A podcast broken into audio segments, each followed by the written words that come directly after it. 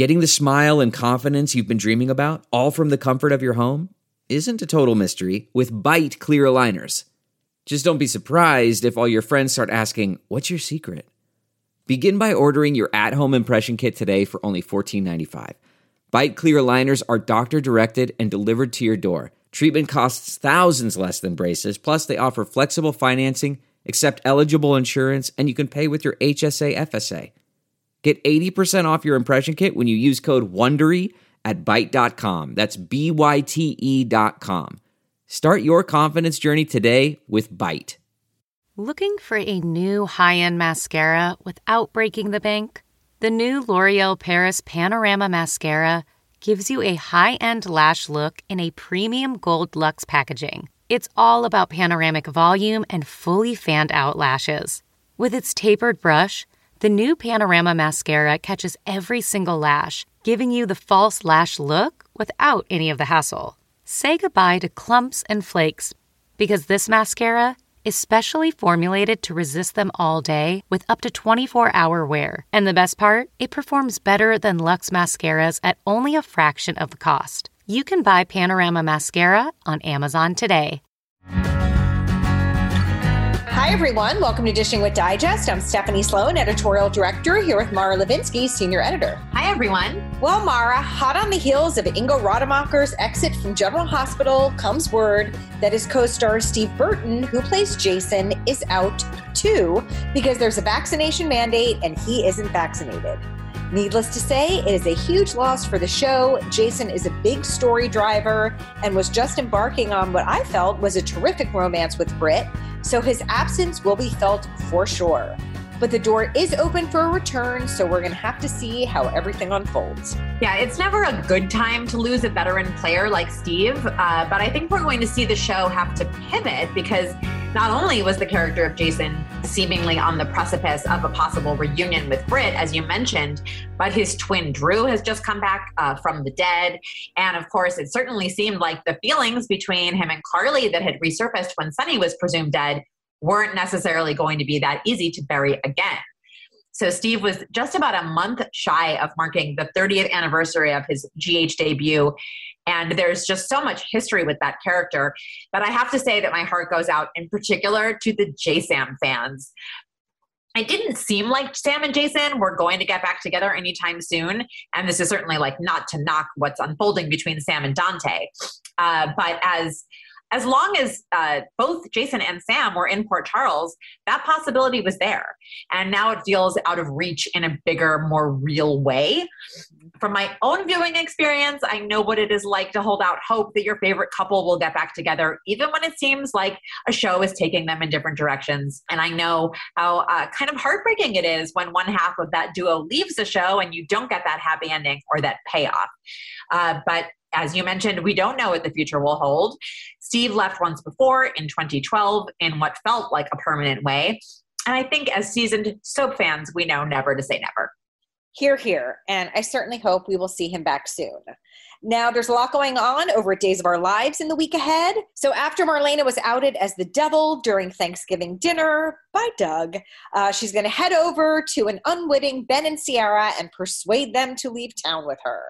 Uh, we're also going to see Sammy plot her escape, so look for her to come roaring back to Salem. Um, and for fans of the Backstreet Boys, AJ McLean will make an appearance in scenes with new partners in crime, Gwen and Ava. So be sure to check that out. Uh, it's so adorable. His grandmother is a huge Days fan.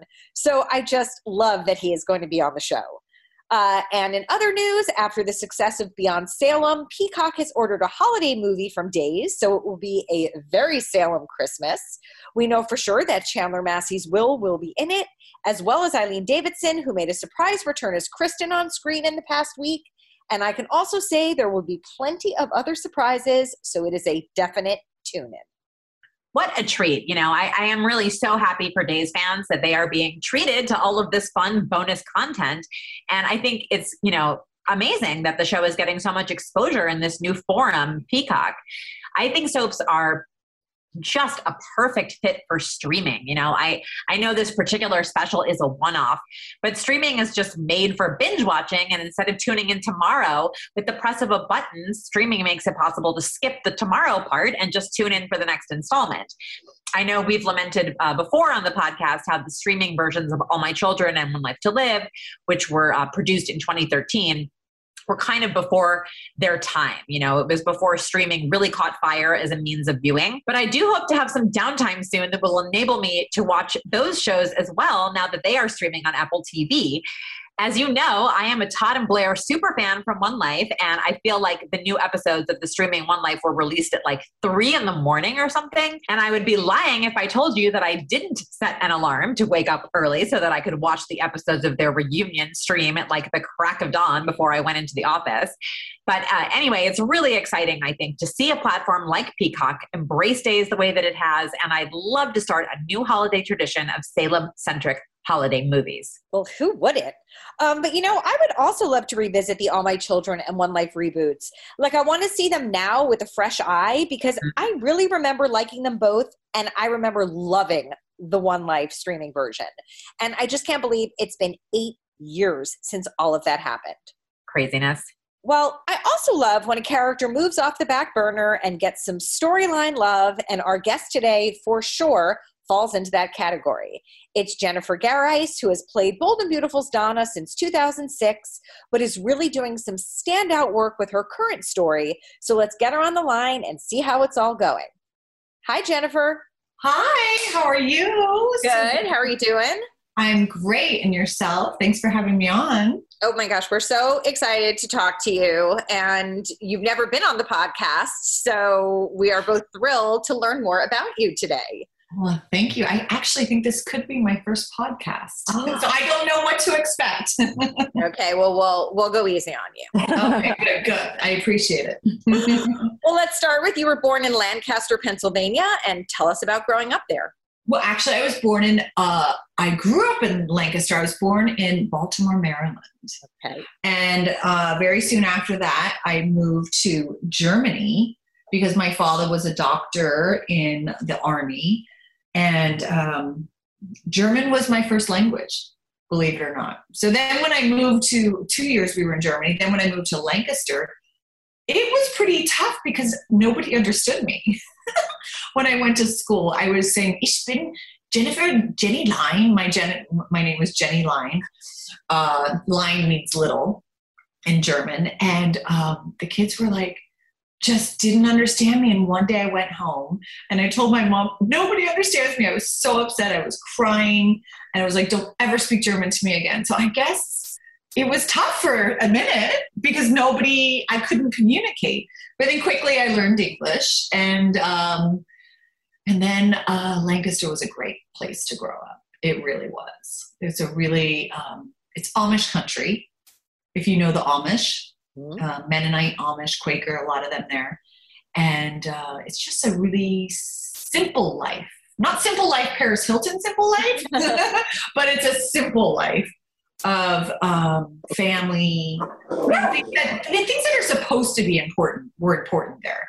Family, education, really good upbringing. It was just really amazing, amazing place to live. It really was.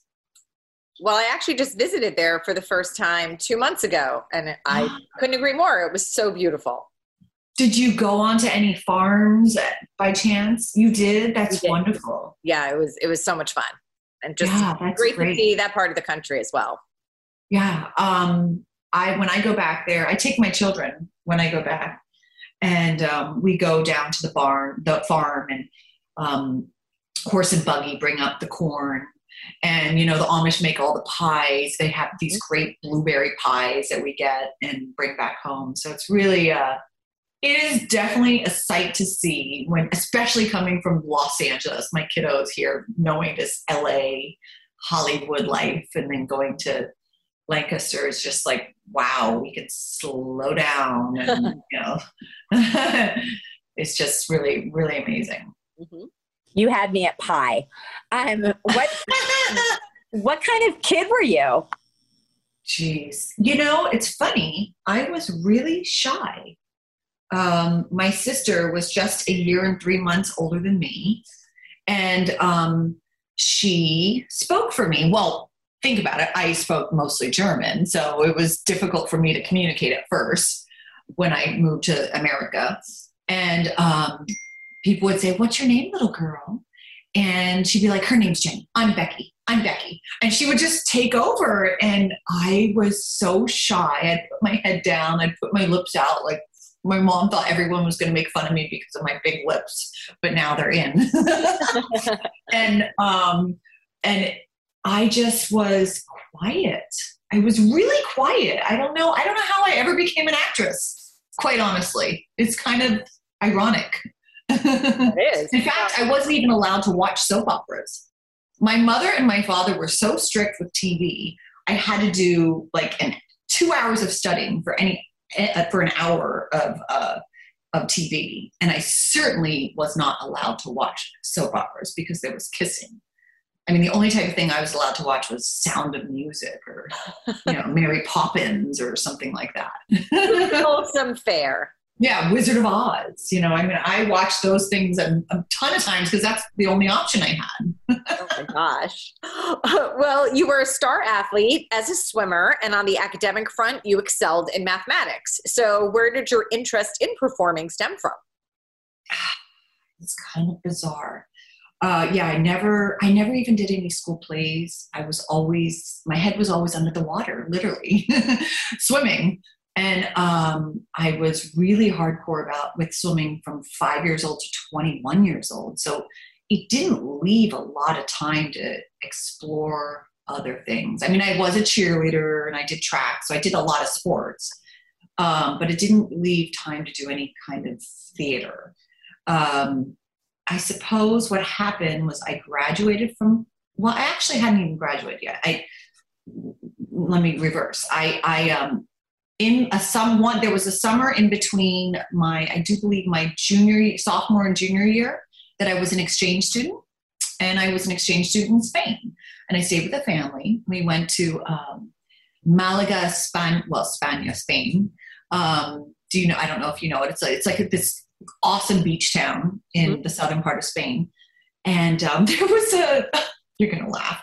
There was a pageant at a nightclub. And yeah, I was like 18, 19, but we were going to nightclubs in Europe. Hello, there's no drinking age like here.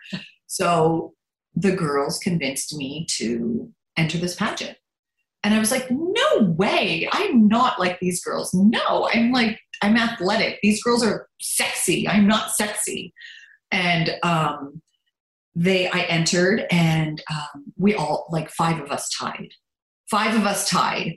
And I was like thinking to myself, I, I was so competitive, okay? I'm a super competitive kid. And I was like, I've got to beat them out.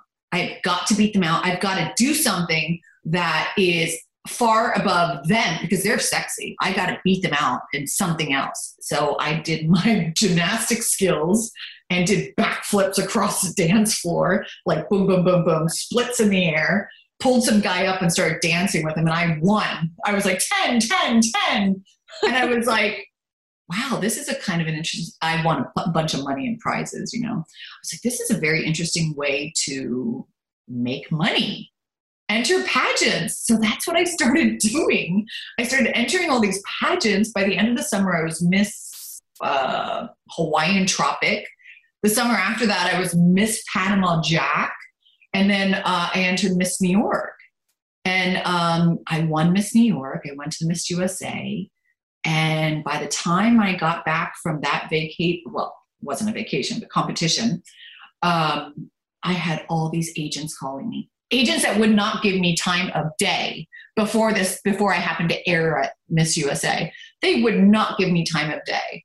And then suddenly I got calls from like five to 10 different agents saying, We want to sign you Wow. because I had done well at the Miss USA pageant. Um, That's amazing. and that's what started it. I really, it was funny. I, I really, uh, I was more, I actually was an accounting major and uh, had a job offer with Ernst and Young, um, you know, one of the big accounting firms. And that was my plan until all of that happened. I told Ernst and Young, no, I, you know, I've got to follow my dreams, even though I wasn't really quite sure what that meant. And they were very nice and said that my job was always there. I don't know if it's still there today. But I have my fallback, I suppose, right. if ever. so um, I know that you also had uh, a great deal of success as a model earlier in your career. So yes, were you pursuing both simultaneously, or how did that come about? Uh, well, I had to make money. You know, I moved to New York City, and I had to make money. So I started doing some modeling, and it's funny because I'm not six foot tall. Uh, so I was more of the athletic. Well, I was very athletic from swimming.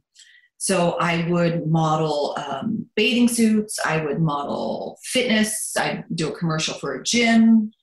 And um, I definitely had a very unique body for New York City because everybody was tall and lean or very thin, and I was very muscular.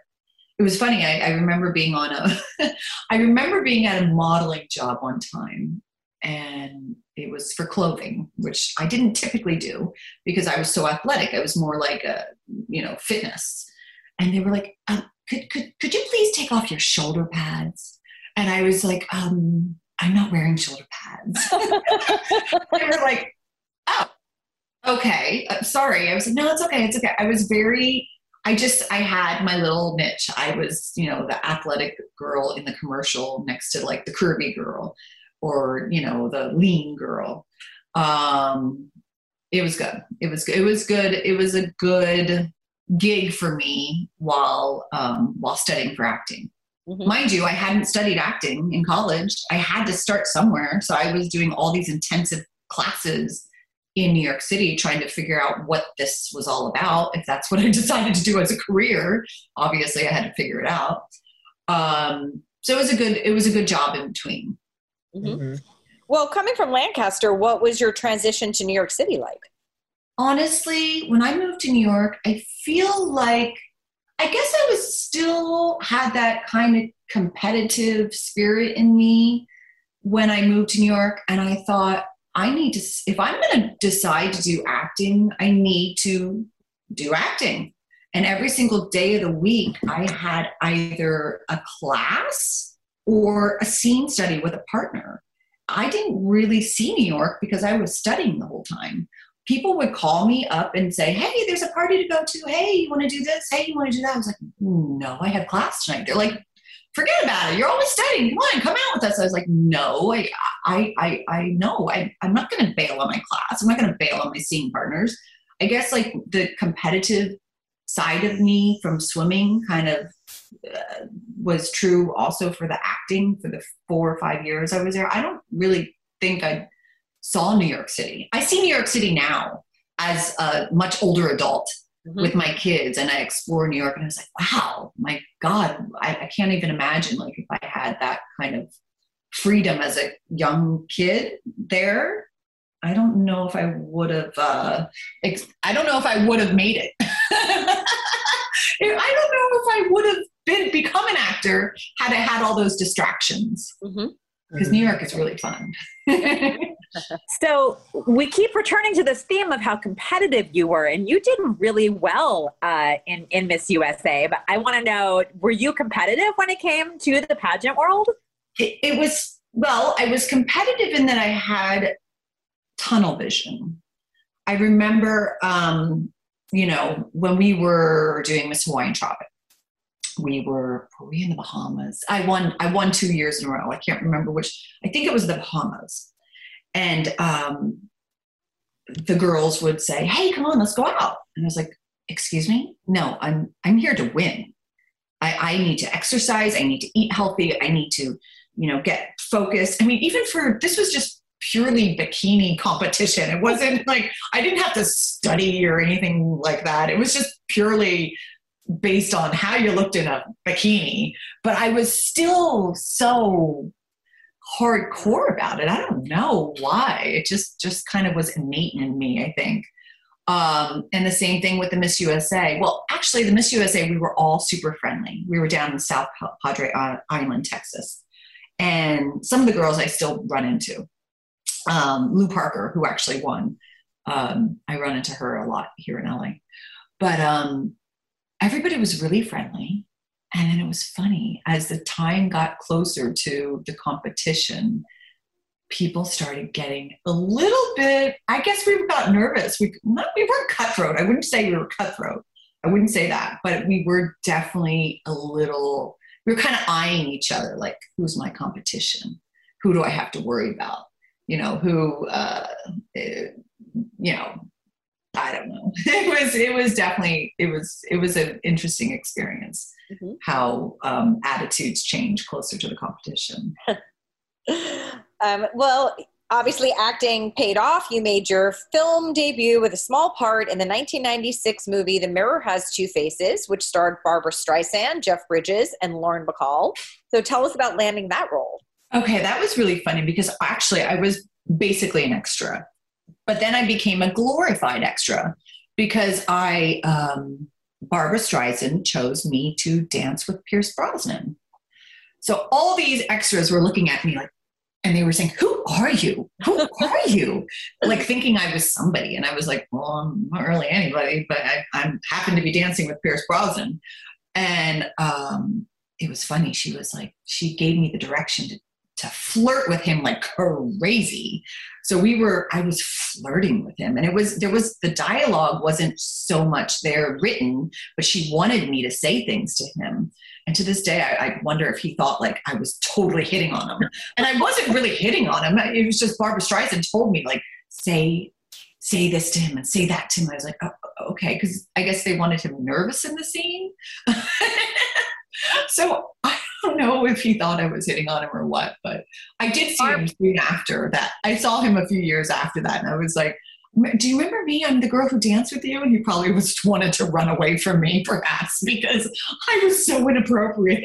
oh no, oh I don't know, but it was it was my glorified extra part that kind of got the ball rolling. Mm-hmm. Uh, after that, so after that, I landed a few other smaller parts in New York City um, in other movies. Mm-hmm. Well, what was it like to have Barbra Streisand pluck you out of a crowd? Like that's not an experience many people have probably had. Um, it was quite an honor. I, I, it was an honor. I thought, you know, here I am, really just an extra, and she gave me this, and I was like, wow, cool. This is pretty awesome. She was, she was really. Uh, it was one of my first times seeing somebody direct first uh, you know, firsthand. And I was just, uh, it was a really good learning experience seeing how cool, like just how she just took control over everything. Um, and uh, it, yeah, it was an eye opener, that's for sure, to see how the stars do it, you know. Mm-hmm. Right. Well, around the same time, you also shot the role of co-ed in the Howard Stern biopic Private Parts. So, what mm-hmm. was that gig like? Um, Howard Stern was as sweet as you could possibly imagine. So my the I think everything is just a front. You know, all of his the way he acts is it's just for ratings. It's just a front because at least that's my opinion. I don't know. I he was just so incredibly sweet that uh, I can't imagine that he's really you know as he is on his show. Well, we're we're talking about these um, these roles that you played right in the lead up to Young and the Restless, which of course is shot in Los Angeles. So, were you living in New York still, or were you in LA? And when and how did that? In New York, and oh, I was living in New York. Actually, this is a funny story. I was living in New York, and um, I told my agent I wanted to go out there. I won't say who it was. Um, and they're like, "You're too green." You're too green. I was like, green? I'm not green. No, I'm ready. And I have my, I have a rent every, I have my rental apartment, I have my rent a car, and even my rental furniture. I'm going, and if you don't, I was so confident. I said, I'm going, and even if if you don't represent me, tell me now because I'll find somebody who will. I was so confident. I don't know where this confidence came from. I wish I still had that. Um, and and they were like, thrown by that, but they were like, fine, we'll represent you. And I was, and I landed Young and the Restless within a month of being here, and not to mention like three national commercials. And I just was like, yeah, see, told you I was green. There you go. And um, I just, I don't know. I just had this. It wasn't, listen, I wasn't cocky. There's a difference between being confident and cocky. I just was sure of myself and I knew if I did a really good job and I did the best I could do, I should be happy with the part. And I feel like that's what also has helped me stay strong all these years later, decades later in acting, is I never got discouraged if I didn't get the part because as long as I did the best I could, if I knocked it out of the park, then I walked away thinking, you're lucky to have me because I did a good job you know and um, that's what i did at y&r is um, i just had that kind of a confidence and um, somehow nailed the part. Even though i didn't get the part of victoria they thought i was good for the part of grace which was very interesting. And i guess that's you know i didn't it wasn't what they wanted for victoria but because i i did something else um, they thought i was good for grace and that's how I landed that part. Wow. Okay, so you originally went in to be Victoria. Yeah. yeah. And is that what went to? And I wouldn't have been. A, I don't think I would have been a good Victoria. And not, what, and I and I didn't really even know the part Victoria. And I guess you know, being that I just did my own thing, I suppose, is why I got this other part because they thought they saw some sort of quality in me that was appropriate more for grace. And i i definitely think yeah i was appropriate for grace. I was i played the bad girl uh, really well. Maybe because i'm such a good girl in real life i think so anyway. Um uh it's it's fun to you know do something that's not in line with your own personality. So okay so let's contextualize this. It was 1997. This is when Heather Tom had left Young and the Restless. I believe Victoria was recast at that point with Sarah Aldrich. So you go in for this big, big part, which you weren't, you know, maybe didn't know at the time was a big part. Do you remember who you did your audition with? Yeah, I mean, I didn't know. I suppose if I had watched the show, I would have thought, "Oh my gosh, this is so and so." But um, remember, I wasn't allowed to watch soap operas. No, right now as a child. so I wasn't really super familiar with all the characters. Uh, I just, um, I don't really remember. I just don't remember the audition. I just remember being super busy that day, and um, and I had a, an audition for a pilot, a movie, and then the soap was a third. So uh, by the time I got there, I mean, I was so overwhelmed with all the other auditions. I just thought, you know what? I'm just going to do the best I can, and that's all I can because that's you know you get what you get and you don't get upset. I'm sorry because I mean, there's only so much somebody can do in one day. yeah, but totally, I don't totally. remember who it was, but um, I'm so grateful that I landed that part because I it really opened the door up to so many different things. Not to mention what I'm still doing today. Hello, I mean, I did a few years there. Went back as recurring on Young and Restless and then fast forward a few years later, Brad Bell calls me out of the blue, out of the blue. I was literally done with acting. I thought, you know, I want to grow old gracefully. I thought I was old at the time. It's so ridiculous.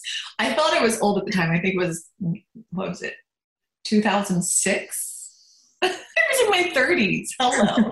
I was like, I'm just, I'm, I'm too old to be an actress anymore. I'm just done. And I'm going to go back to school because, you know, I loved accounting and I'm going to finish my career eh, in academics and I'm going to get my MBA. and Brad Bell called me out of the blue actually after I had signed up for accounting and economics. And those are pretty hard courses to take together. Um, but I said, you know, this is what I'm going to do. And of course, he calls me and says, hey, we have a part for you on Bold and Beautiful. I mean, hello, twist my arm. so I took the part, but I also said, I'm not going to stop with the MBA. Absolutely 100%. They can take the part away from me, but they can't take my degree away from me. So I did actually complete my MBA. It took me four years as opposed to two years to complete, but I still did it. Um, and I'm still doing Bold and Beautiful. I can't even believe it. It's I'm so grateful. I'm so grateful to the Bells. Like they have given me opportunity after opportunity after opportunity, and it's really just you know, it's. uh I'm so grateful to Bill Bell and to Brad. It's just I can't even words can't describe how grateful. Really. Okay. Well, we still have a lot of territory to travel before we even get to Bold and Beautiful. Oh, sorry. sorry. I fast forwarded and, and I, I, messed you guys up. so, Grace was part of a very high profile story, the introduction of Sharon's daughter, Cassie, played by a very young Camryn Grimes. So, what stands out to you now about working with her? Oh my goodness. I see her in the hall and I just, I can't even believe it. I just can't even believe it. I remember even, I think, when I first, it must have been when I first landed Bold and Beautiful, seeing her in the halls or when I came back for the recurring, I just, it must have been a decade or two ago. And I just was like, oh my God, look at you. It's just, she was the little sweet girl. Oh, the first moment was so sweet. The first day that I worked there, her mommy said, oh, you know, Jennifer's a little bit nervous. Do you think you can draw her a picture? So um, she drew me this little picture uh, and it was just so darling. And I just keep thinking back to this little girl that I worked with, and now she's a woman. It's just, uh, it's just, I don't know how that happens. it's just time. It just goes too fast. Goes too fast. Well, as you mentioned, they saw a, a, a, strong bad girl potential in you, and Grace certainly fit that bill. She set her sights on Nick, who was the husband of her high school BFF, Sharon. And uh, they were, you know, such a big deal that Grace coming into the mix. I remember it was like really the talk of the soap world. I had no idea what I was getting thrown into. you know, I moved to LA just a month later, and suddenly on a Friday, I'm giving, I don't know how many, eight scripts or something crazy. And I, and they're like, okay, here you go. I was like, oh my God, what am I going to do? I was so overwhelmed with the amount of dialogue, first of all, that uh, you have to memorize and i you know really I, it was my first experience doing a storyline so big like that. So i was like i need to know these words verbatim. I, there's no messing up. I have to know them. So i studied studied studied. Oh my gosh. My little brother was here in la he's like you can't go out at all? I'm like no i can't. I have to study. But i'm glad i did because it was it was a little overwhelming. And not only just the dialogue but wow i didn't realize what a storyline it was. We were on the covers of all the magazines and um, it was it was it was great. It was awesome. I had no idea. Um, it was really cool. It was a really cool experience.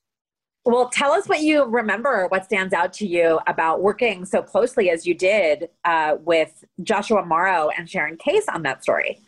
You know when i moved to la i didn't know anyone. I didn't know anyone in town, and um, I didn't have any friends. Obviously, I didn't know anyone. and when I started working there, they became they became my first friends, and it was really awesome. Sharon Case and uh, you know uh, all the Y&R girls became my first group of friends, and I actually am still very close to them. Like we still go out we never miss each other's birthday. We never, uh, we go out all the time. And they're still, I still consider them my very close friends. Um, it was, it was the most ideal experience you could imagine. Like here I am, this Pennsylvania girl, not knowing anyone here, and then boom, land a great part and with these amazing people and it's not just it's actually not just the actors i think the bells kind of surround themselves with people who are just so family oriented mm-hmm. and also very um, just very grounded you know you come to hollywood and some people are just so yeah i don't know just too much into themselves but i just feel like everybody at Y&R and Bold and Beautiful are just normal you know, they're normal. yeah, okay, they're on a show. They ha- they're just normal people who happen to be actors who happen to be on a show. They're not all about who they are, and you know, it's just it's just a really good atmosphere to work in. So I was very lucky. Mm-hmm. Well, in 2000, your pageant life came back into your life. Um, you played Tina in the Sandra Bullock movie, oh, right, Geniality, right. which of course was set in the pageant world. So, what was that project like for you?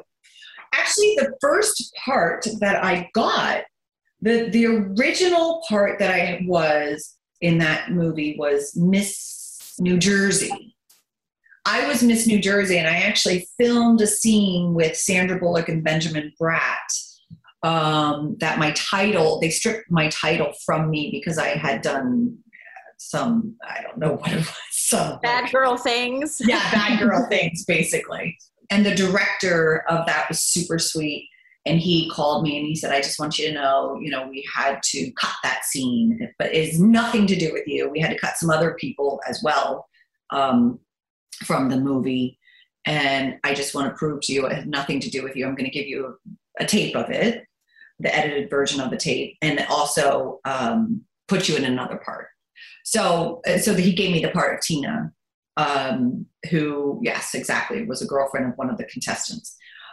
But um, it was a really good experience as well because I, I originally I got to work with Benjamin Bratt and Sandra Bullock, but then I also got to go to the premiere and everything like that. And it was um, it was nice. Sandra Bullock was really cool that's you know and only semi exciting. Like, and Benjamin you know. Bratt's not so hard on the eyes either. Uh, he was a cutie pie. um, and uh, that same year, you had another film come out. Uh, no big deal. Working uh, in the Arnold Schwarzenegger movie, The Sixth yeah. Day.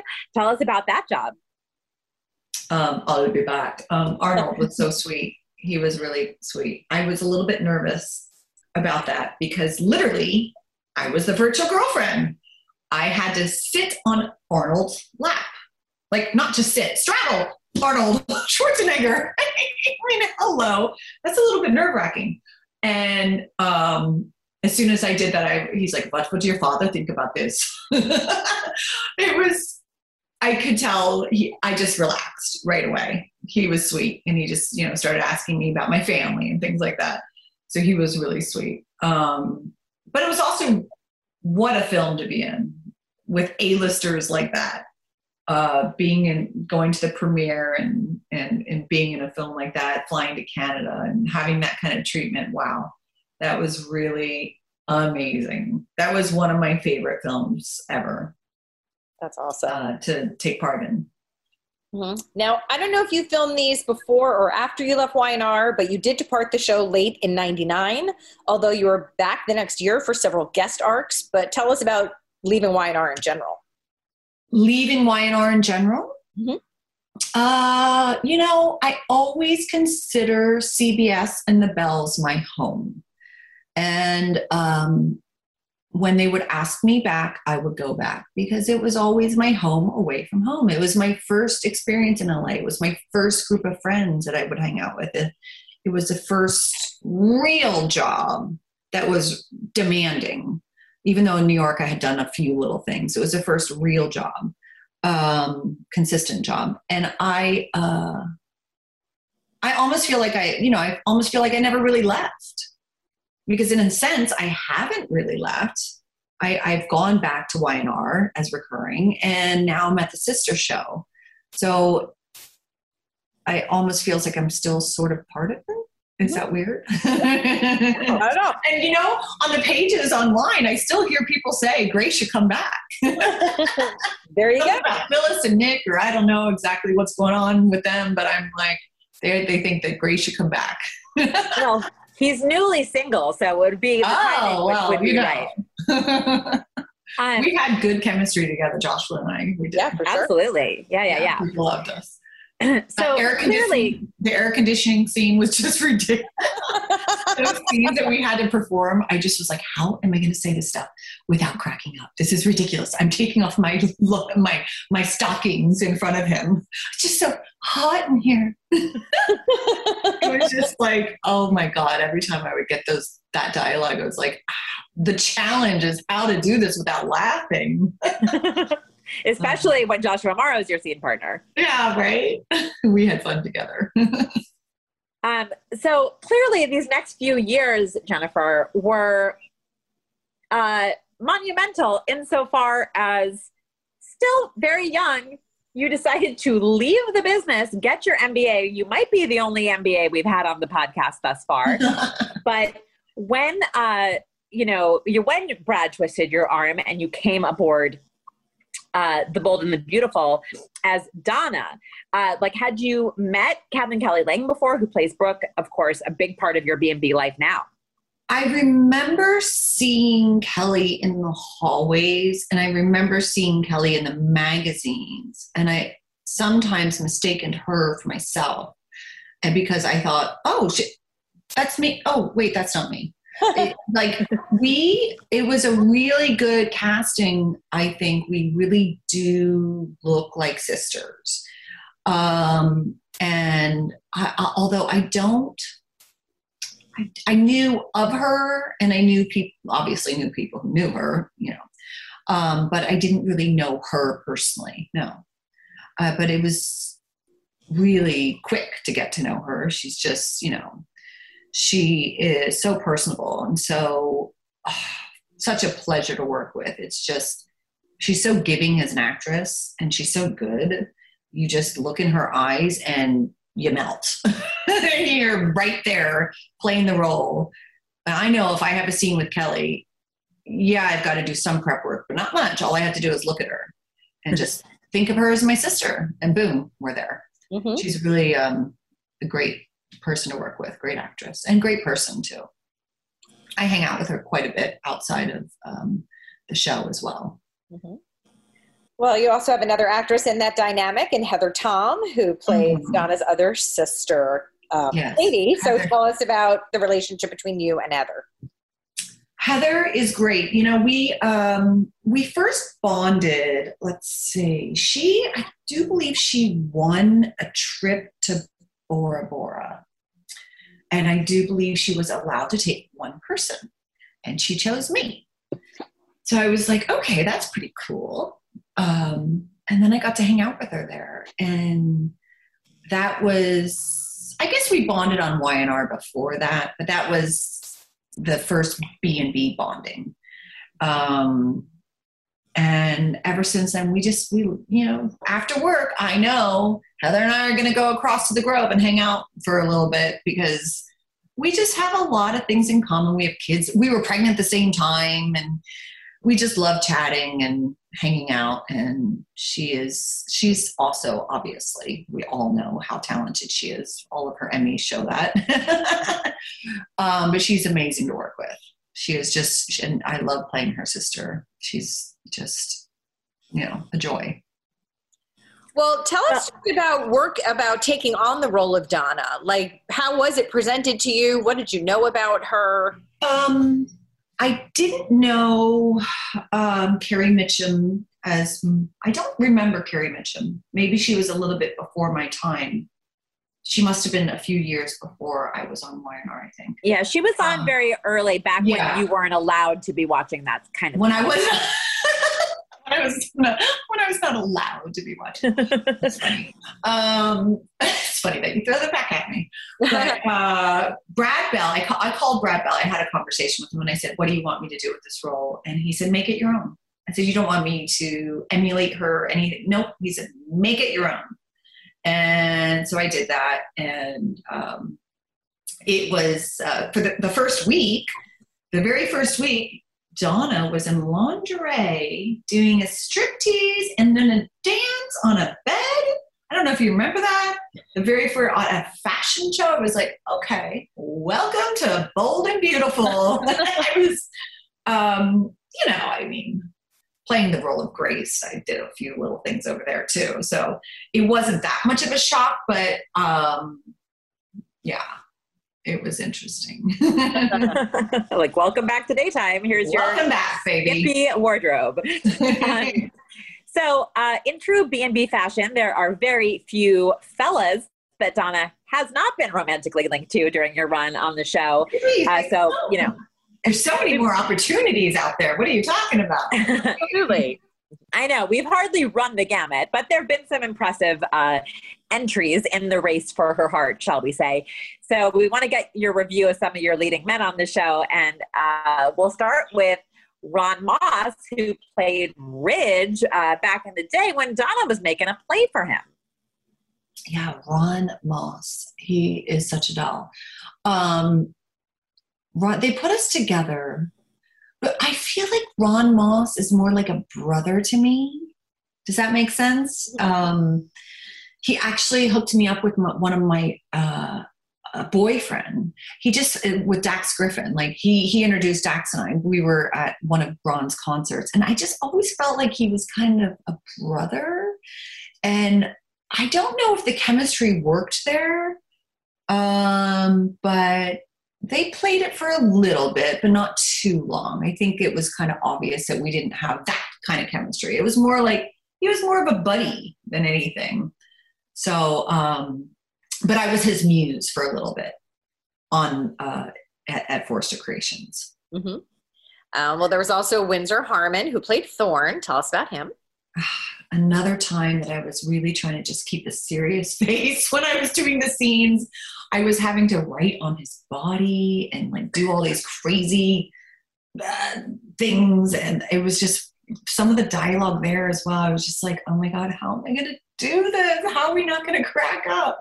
But he was fun to play with. He was, uh, yeah, he would. Donna was definitely using him for sure um, and to get back at Stephanie. And it was some of the things I had to do. It was it was it was pretty laughable, laughable in a good way. But you know, I, it was it was fun. Well, uh, you know, again, kind of true to B and B form, you got to work your way through the Forrester family, and of course, uh, she had a very, uh, very key and pivotal relationship with Eric, played by John McCook who she married. So tell us about uh, working with John. Yeah, that was my John. Eric Forrester was definitely I, the true love of Donna's life. Um, I mean, she. You would think that the age difference would be a big deal, but it wasn't. You would think that because he had so much money, Donna could have potentially been using him, but she wasn't. She really genuinely just loved and still loves Eric. And um, I think some of the fans really see that. I think some of the fans probably think she's a gold digger, but she's honestly, truly not. Um, I really do believe that that's the one love of her life, and that I don't know if she's ever really going to move on from him, to tell you the truth. Mm-hmm. It's just, um, she just always had a soft spot for him. Just it's her honey bear. What are you going to do? Yeah. He's just, you know, their relationship is just so sweet and tender and real and genuine.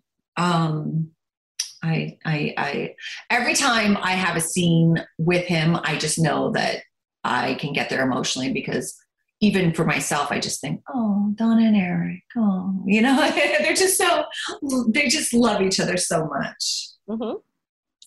Um, now, what was it like to work with Susan Flannery, who played Stephanie, uh, who was married to Eric at the time that he and Donna became involved?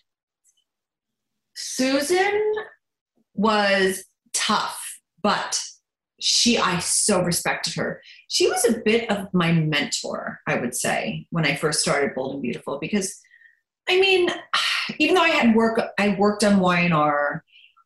She is, come on, she is the queen. She was, she just was bold and beautiful, really. And um, some of the times I didn't know what to do with the scenes exactly, and she always put me in the right direction. She always, she, I asked for her direction, and she would give me direction that was just right spot on. Like she just knew exactly how to make the scene work. Um, well, obviously she's a director, you know, and she's not just an actress, but she's a great director. So um, I really enjoyed working with her because I feel like she helped to develop my character and she helped me through the scenes and helped me to be a better actress. I wish she would be there still, honestly, but um, I really respected her. But she was also really tough. She was, I mean, because our characters, you know, what we butt heads. So it was, um, it was, uh, she slaps. She does a nice slap. she doesn't hold back.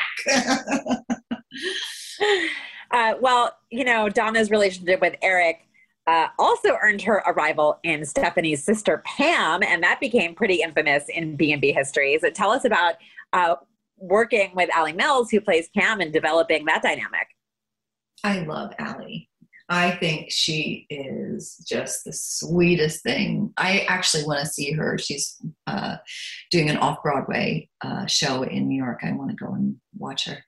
But um, I just love her. We have always just clicked, the two of us. Um, we spend time together outside of the show, and you know, I've had her over a few times, and we just have just the best time together.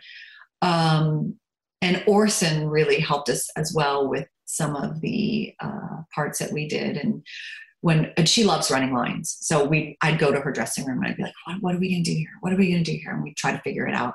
And she'd be like, Well, Orson said that we should do it like this. And Orson said that we should do that. And he gave the best direction. He always made it funny. And she's so talented. I mean, she's just, she's just a classic actress, you know.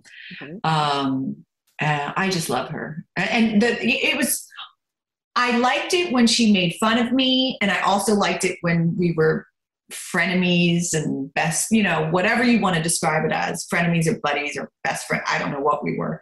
It was always kind of a twisted, weird relationship, but a great relationship. Mm-hmm. Um, she's such a pleasure to work with. And hopefully, when she's done this run at Off Broadway, she can come back and do some more. The, the one she, I love being, I love being made fun of, actually. Those scenes were the best you know, when she's pouring glitter all over me or tying me up to a chair or all the different things that made, oh my gosh, the scenes where she made my teeth gray, my hair green, and my spray tan, I got stuck in the spray tan booth. Those were hilarious. I actually so go back and do some more of those. well, what stands out to you now about their honey fight? That was interesting because, um, you know, I'm supposed to be looking at a bear being terrified, thinking that the bear is going to eat me alive. And instead, I was actually looking at stage manager putting his hands up, going, oh, pretending like he's a bear. And he was so cute, once again, trying not to laugh and looking terrified. I feel like that's like the, the story here. I'm always trying not to laugh during these scenes. Um, but it it was great. Those scenes are great. I just love going far out there and just doing like ridiculous scenes of whatever it is, ridiculously scary or ridiculously funny or, you know, poke fun of me or whatever it is, because I, I love it all. Mm-hmm. Well, Donna took like a little bit of a detour away from the Forresters when she married Justin, uh, played by Aaron D. Spears. Uh, tell us about working with him. Um, that whole storyline was very surprising, I would say. Um, when they said I was going to be working with a guy, I immediately said, "Oh, is he going to be? Is he cute? Is he hot? Who is it?" I, and they were like, "Trust me, you're not going to think of him that way." And I thought, "What do you mean I'm not going to think of him that way? Of course I'm going to think of him that way. He's a guy, right?" And they're like, "No, you're not, Jennifer." And then I realized it was my son. I was like, oh, okay, gosh. And then to realize that just that I had this, you know, baby when I was this when I was a kid myself with Justin. Wow, how complicated! I had no idea the levels of complication there. Um, it was wow. It it was surprising. I had no idea that that's what was in store for me, and it was a very um, complicated relationship i would describe it as with justin because here's this guy who you loved as a child but you were a child yourself and then you're put in this situation and you have to hide a pregnancy and then he comes back in your life. Um, the feelings that you have for him are overwhelming and um, he's you know even though he was your sweetheart it's you lied to him and it, it's just so complicated i suppose is the word um, and we tried to make it work for the sake of family and for the for marcus and you know we kind of like believe that maybe it's what we should do but it just didn't seem to work out uh, for whatever reason. I guess because we were doing it for the wrong reasons. Right. But um, he's he's. I mean, hello, look at him, and he's so sweet. He's such a he's like a daddy. How many times is it? Does he have five kids or six kids? I can't remember now. Is it five or six? Five, five kids. I mean, I, I I don't even know how he. I I'm overwhelmed with two children here in LA. I don't know how he does it and he keeps a smile on his face and his kid's wife is still smiling and i don't, I don't know i would just be pulling out my hair but it was i i really liked that relationship Mm-hmm. it had a lot of different levels Well, when that marriage ended, uh, Donna was briefly linked to Nick, played by Jack Wagner. So, what was working with Jack like? jack wagner well that was funny i only say because I say it not because Jack was funny, but just when we started getting into the supposed like sexual relationship or relationship that we were supposed to have, I um, was pregnant again. And uh, so we had this scene um, on the boat, and uh, he and I were supposed to, you know, have this relation, moving towards a relationship. And Jack Wagner was asking me, Jennifer Gareis, like, what am I, you know, uh, what do I, am I going to have children? Blah, blah, blah, blah. What am I going to do? Da, da, da. And I was saying, yeah, no, I think, um, no, I don't think so. I'm this and that, the other. And little did I know I was pregnant on that boat. And the very, I do believe the next day I found out I was pregnant and I was like, oops, well, I guess we're not going to be having that kind of relationship on the show. because I'm definitely not a skinny pregnant girl, and you can't really hide that pregnancy. I guess unless his character and my character had a baby, but I don't think that was the plan. So um, that stopped very quickly before anything came of it because of the pregnancy. And I am just not a skinny pregnant girl. I, I, I think you, everybody, all the audience can see. Even my earlobes got pregnant. they were trying to hide it. My eyeballs got pregnant everything on me got pregnant. There was no hiding that. It was just, it was, it was not going to happen. It's just suspension of disbelief, is all. Um, so, okay, thankfully, all of this uh, tumult was happening in Donna's life, while your own life, you got married, and uh, as you mentioned, pregnancy, and then these two stunningly gorgeous children Aw. of yours. Um, to tell us about life as a mom. Wow. That's a whole different thing. Like we're talking career, and that's like one category. And I love all the different things. You know, life was so awesome back then. I traveled and, you know, career acting and tra- I was a huge traveler. I, I remember one time I filled up my passport in two years. I just went everywhere. And that's one thing. But then suddenly, and you think, oh, life is so fun. I love it. And then you have kids and you're just like, wow, life was nothing before this. I, it's just, it's a whole next level, next few levels up. It's just, I can't even, just the different, for me as a mom, I just, I can't express, I feel like my life actually started when I had kids. And I'm going to get emotional. Don't make me emotional, damn it. Seriously, like life starts when you have kids. When you have that baby in your arms, you're just like, oh my God, it's just, you just I never realized you could love like that and feel like that. And being a mom is so, listen to me, I'm getting emotional. Stop it. Why did you text me this? I'm tearing, if you could see. um, uh, it's just really, um, it's just the next level. Really, it's next level. Mm-hmm. Um, now, in 2018, after a few years of just making periodic visits to the show, you returned to B&B on a much more regular basis. And in recent months, we've had much more of Donna, who has rediscovered her feelings for Eric. So you have been, first of all, so terrific in this story. I mean, you've gotten to play so many wonderful moments with John, with Heather, with Kelly. Uh, just amazing. Um, so, first of all, where were you when you found out that the show was going to explore this dynamic again, and were you excited? When I'm not working, I'm busy being a mom. We just moved. I'm busy at the new house, and that's why I was. to when I when I had to schedule this podcast, I'm like, when are the workers not here? When am I not going to hear tree trimming? like the pool. I know all the noise of all the machinery now. Um, uh, where was it? I was just being a mom, mm-hmm. you know, and I'm always thrilled when they call me back. Like I said, it's my home away from home. And the Bells and Kelly and Heather and John and all of them, it's um, it's just so easy to fall back into that. And I love it. I really do love it. Um, I really liked those scenes. I liked probably every aspect of those scenes. Uh, I was a little bit nervous about the whole honey thing, the licking of my finger.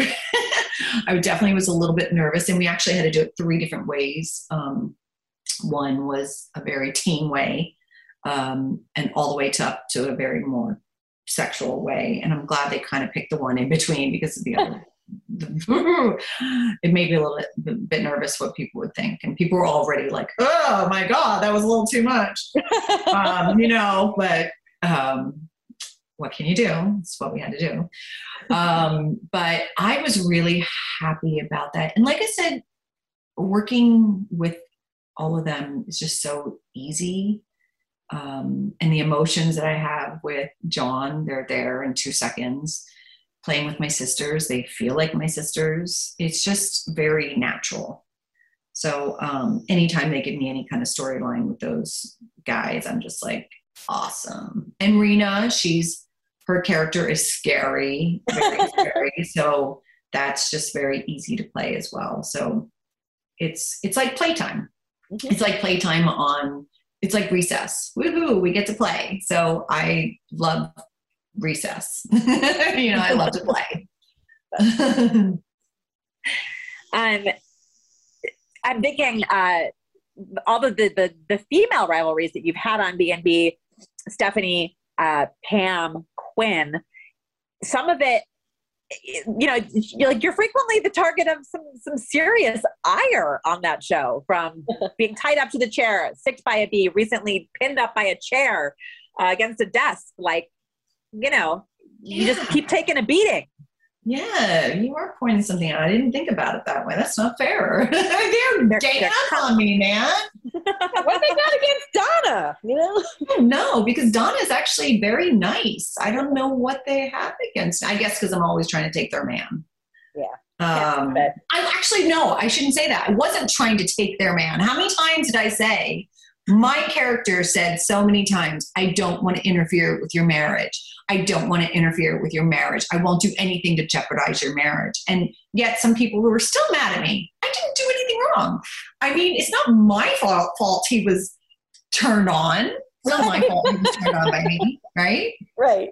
Um, not my fault. I, I have the honey licking skills to to you know I, yeah you know i don't even know if it was that i think more it was more that donna doesn't threaten him donna is not judging him he doesn't have to look over his shoulders he doesn't have to second guess donna she's just easy breezy loves him unconditionally and i'm not going to do anything wrong mm-hmm. and i think with his experience with quinn he's looking over his shoulder. She's going to hurt me again. Do I really believe what she says? Is she cheating on me? Is she interfering with people? I mean, it's always something. Um, so I think it, it's more of a matter of I can relax around on them. Mm-hmm. And that's why the two of them worked like that. Mm-hmm. I do. Uh, and this has just been a really fun revisit of this story, I have to say. Um, now, Jennifer, next year, remarkably, will mark the 25th anniversary of your daytime debut. So before we let you go, can you put into words how soaps have played a role in your life, both personally and professionally, for over two decades now? It's, I keep saying, I, I'm sorry to reiterate, my home away from home and um, the bells and CBS and everyone there. And a lot of, and I can actually say a lot of the actors because Ashley Jones, hello, she was on Young and the Restless. Heather Tom, she was on Young and the Restless. A lot of the others, you know, did crossovers. It they the bells. There, it's just my home away from home for so many years, and it has shaped my lifestyle out here in LA. They've been my friends since uh, for a quarter of a century almost and my best friends i would consider them my best friends not just my friends and consistently there for me i i, I always call lauren woodland and you know sharon case and tamara clatterbuck we're all the ynr girls we're still even though we've all some of us are no longer even lauren's a lawyer now hello. Right. So you haven't had an mba how about her? She's a lawyer. Um, we still all hang out. It's just it's really shaped my life. I don't i can't imagine life without the soaps and without the bells and without ynr and bold and beautiful. I don't know what my life would be out here. I probably would have gone back to new york I probably would have taken that job offer at Ernst and Young. living in a penthouse on Park Avenue, making. I would have done that. I'd be in New York City as an accountant by then. Maybe I'd, I don't know. Who knows what I'd be? Maybe not an accountant anymore, but something in finance. Um, uh, but that's probably what would be happening. So I have to ask, do you do your family taxes every year? I do. Are you I taking do. new clients? Uh, no clients. no new clients. I, oh, have wow. enough, I have enough work myself with it, being a mom and and uh, trying to juggle, you know, everything that moms juggle. Worth a shot. Can't blame yeah. a girl for trying. well, Jennifer, it's been so great talking to you and just hearing your stories and, you know, just hearing kind of all about your return. That's, again, been so wonderful. We can't say enough about it. Oh, and just appreciate all your time today. Well, thank you for having me on. I'm so thrilled. This was my first podcast and I was a little bit nervous because I didn't know exactly what to expect. And you guys made it really easy. I appreciate it. Well, thank you. Thank, thank you. being such an easy guest with great stories. thank you so much for having me. Thank you so much for joining us. Thank you to Jennifer Gareis for being our guest. If you like this podcast, please subscribe wherever you listen to podcasts. Be sure to pick up a new issue on sale now and come back next week for another podcast.